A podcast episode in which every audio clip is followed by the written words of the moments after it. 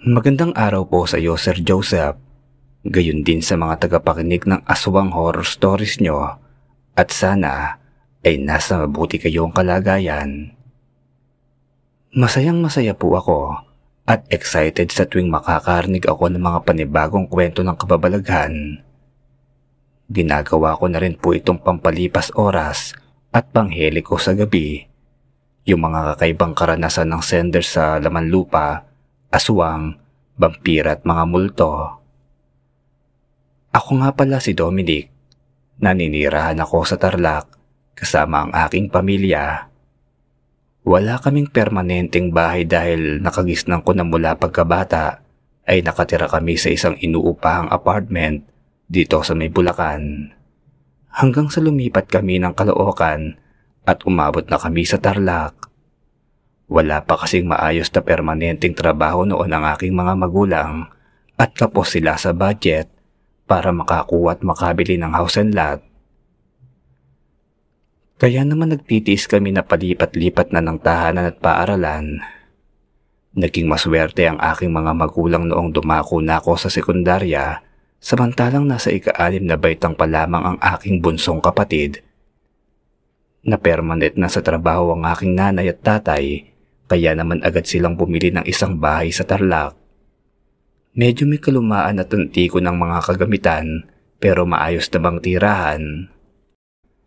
Hindi na kami masyadong kinakapos sa pagbabudget ng panggastos sa araw-araw at nakakapasok ako sa prestigious school kung saan hindi na rin ako masyadong binubuli ng ibang estudyante.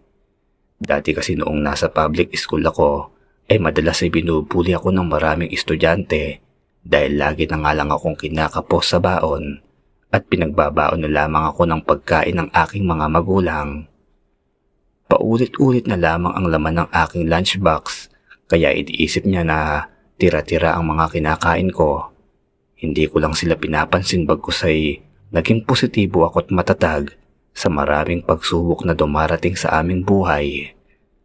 Nais ko po sanang ikwento sa inyo ang aming karanasan ng pamilya ko sa isang multo na nagpaparamdam at gumagambala sa amin sa tuwing sumasabit ang hating gabi.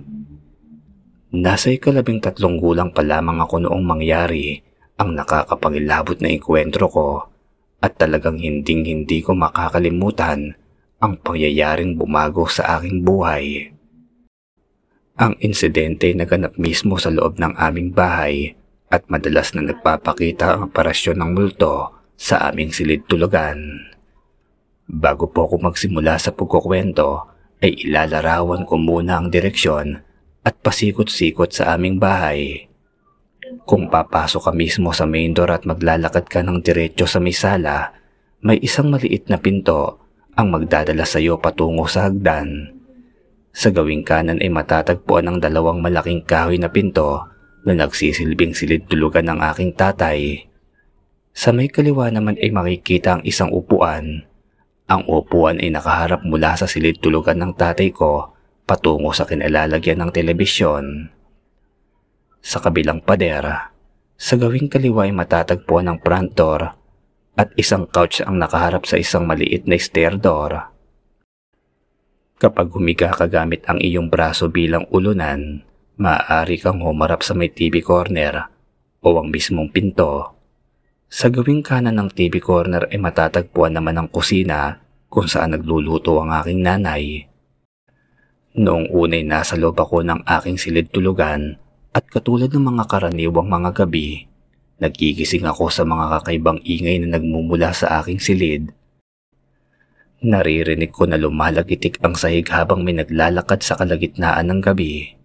Ipinikit ko ang aking mga mata at nakinig ako sa mga yabag habang nagkukunwari akong natutulog.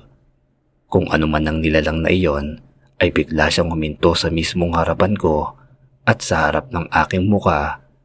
Nararamdaman ko ang kanyang presensya. Bumagal ang aking paghinga.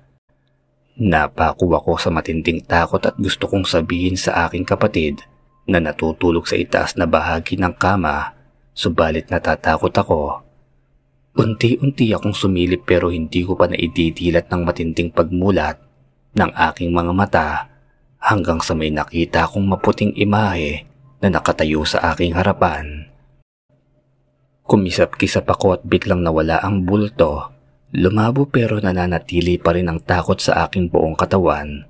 Akala ko matatapos na ang kalbaryo ko pero hindi pa pala. Ang kasunod na nangyari ay mas nagpataas ng aking mga balahibo sa buong katawan. Isinaklob ko ang blanket sa ulo ko habang naglalakad ako patungo sa silid-tulugan ng aking tatay.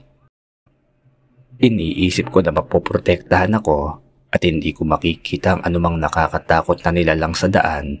Ngunit habang bumabangga ako sa may kusina ay nararamdaman ko na napakaraming tao ang nakatayo doon. Takot na takot ako at dumating pa sa point na umahagulgol na ako sa pag-iyak habang nagpapatuloy na naglalakad sa daan.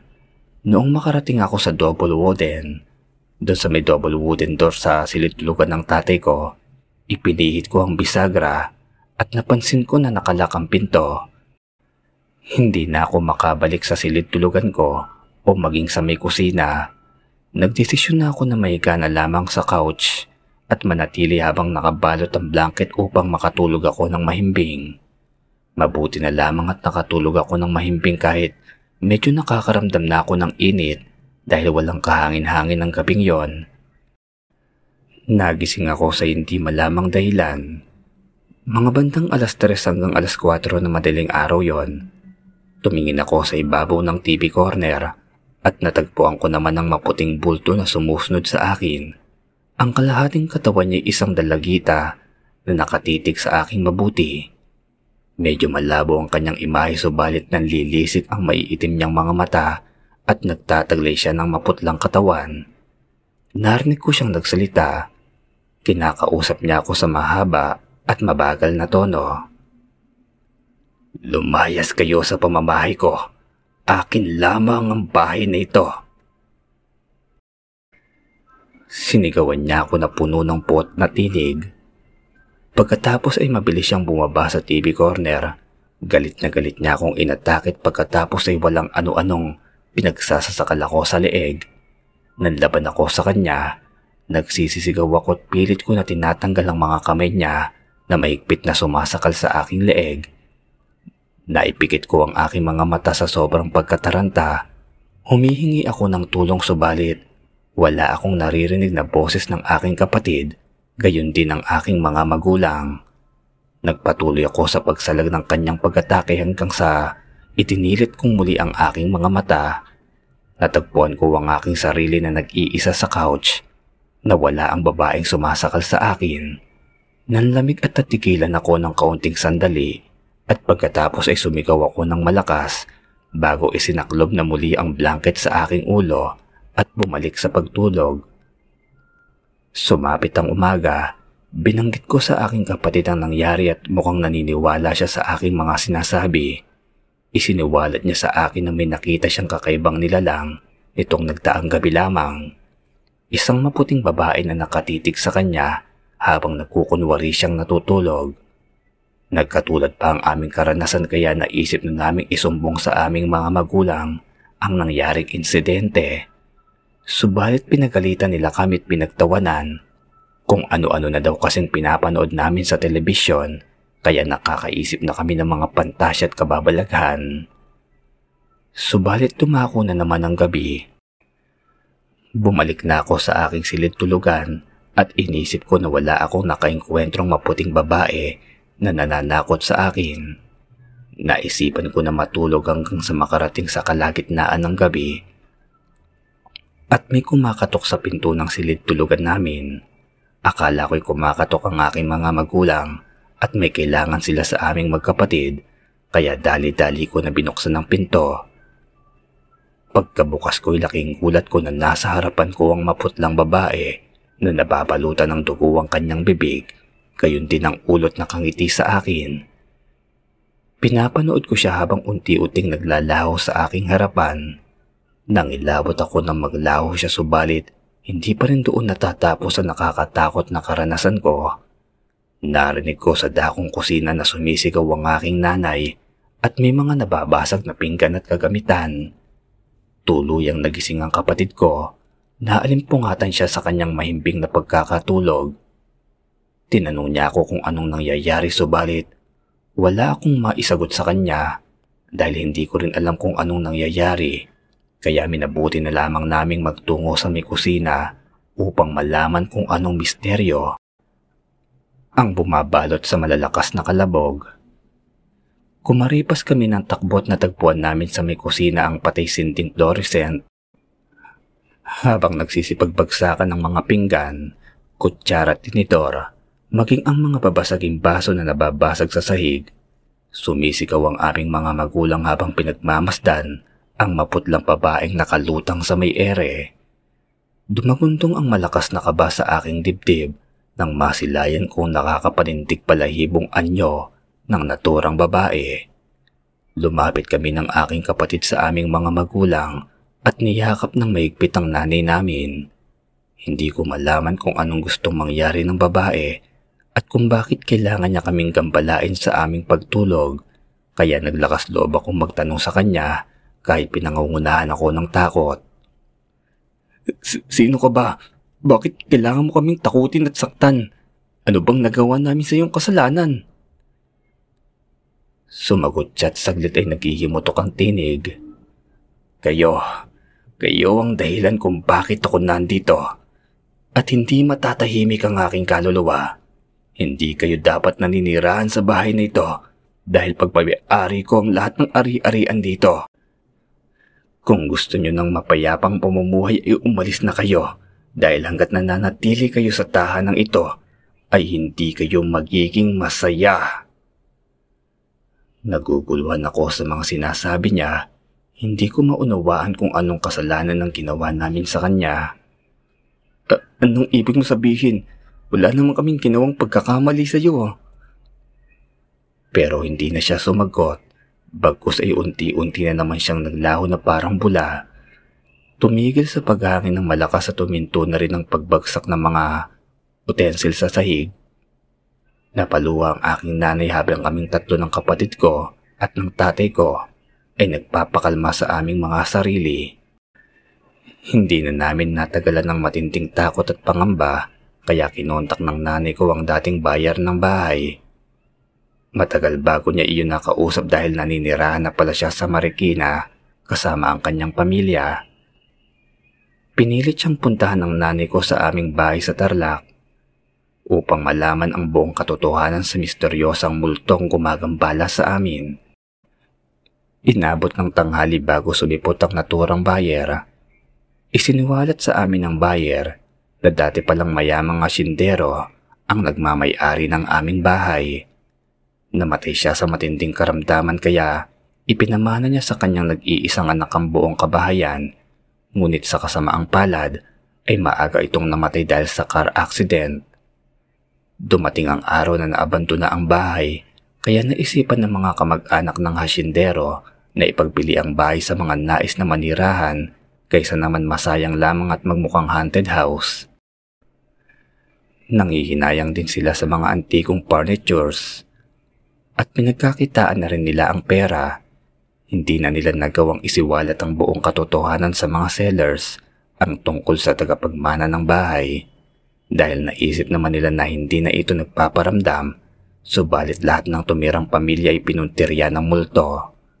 Cecilia Maltrid, ang pangalan ng dalagitang tagapagmana ng bahay.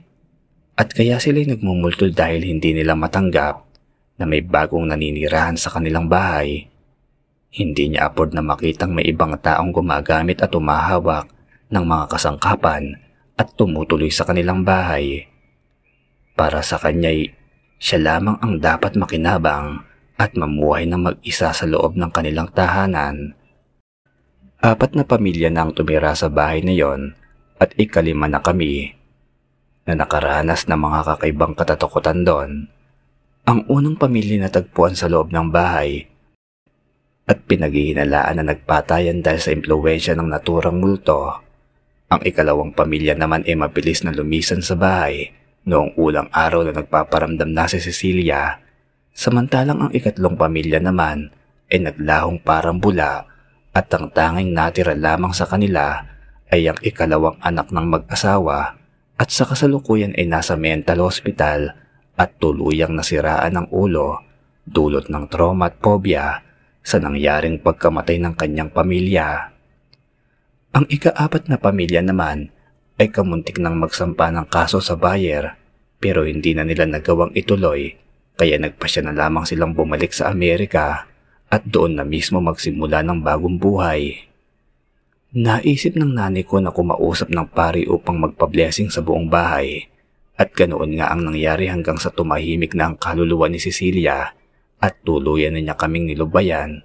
Subalit buo na ang isip namin na lumipat ng bahay. Masyadong marami na rin nangyari na kahit papaano ay hindi pa rin namin maiwasang mag-isip at bumalik ang alaala sa nakaraan. Kaya lumipas ang isang buwan ay humanap ng mga magulang ko ng bahay sa isang subdivision sa may Tarlac kung saan mas malapit ang biyahe patungo sa paaralan. Maayos silang nakiusap sa bayar ng dati naming bahay bago kami tuluyang nagpaalam sa kanya sa kasulukuyan ay nasa kolehiyo na ako sa universidad habang nasa fourth year high school naman ang aking kapatid. Tahimik at masaya kaming naninirahan sa subdivision at wala nang gumagambala sa aming multo o anumang masasamang elemento. Kumuha ko ng kursong engineering at mapalad naman na nakasama ako sa Dean's Lister at nakakatanggap ng scholarship mula sa universidad ng aking pinapasukan. Priority ko ang pag-aaral at kahit na may hinahangaan ako sa aming paaralan, ay pinigilan ko pa rin ang aking sarili na manligaw. Hindi pa kasi tamang oras para magkaroon ako ng nobya at marami pa akong pangarap para sa pamilya ko.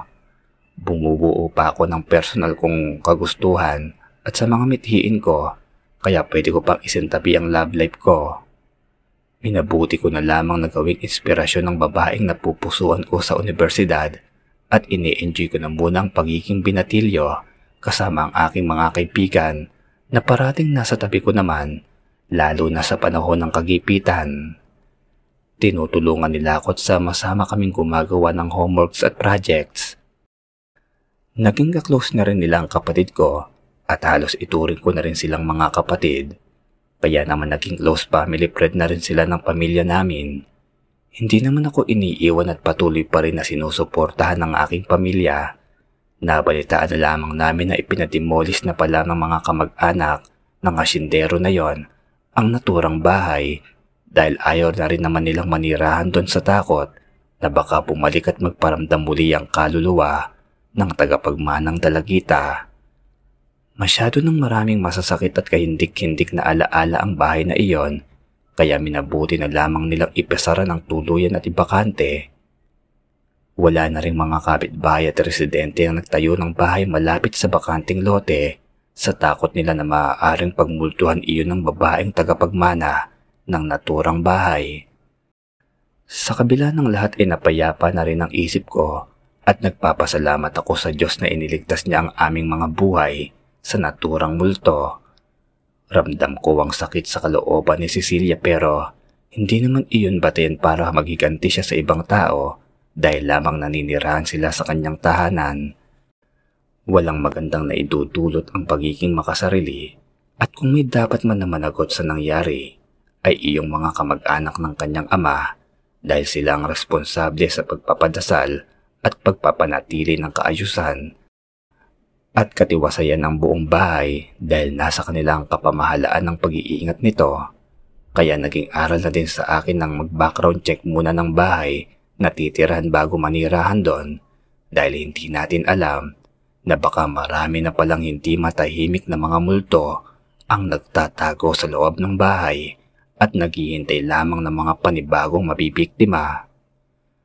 Hanggang dito na lamang po ang aking kwento, Sir Joseph at sana'y kinapulutan nyo ng aral ang aking naging karanasan, lubos na kumagalang. Dominic, maraming maraming salamat po at hanggang sa muli.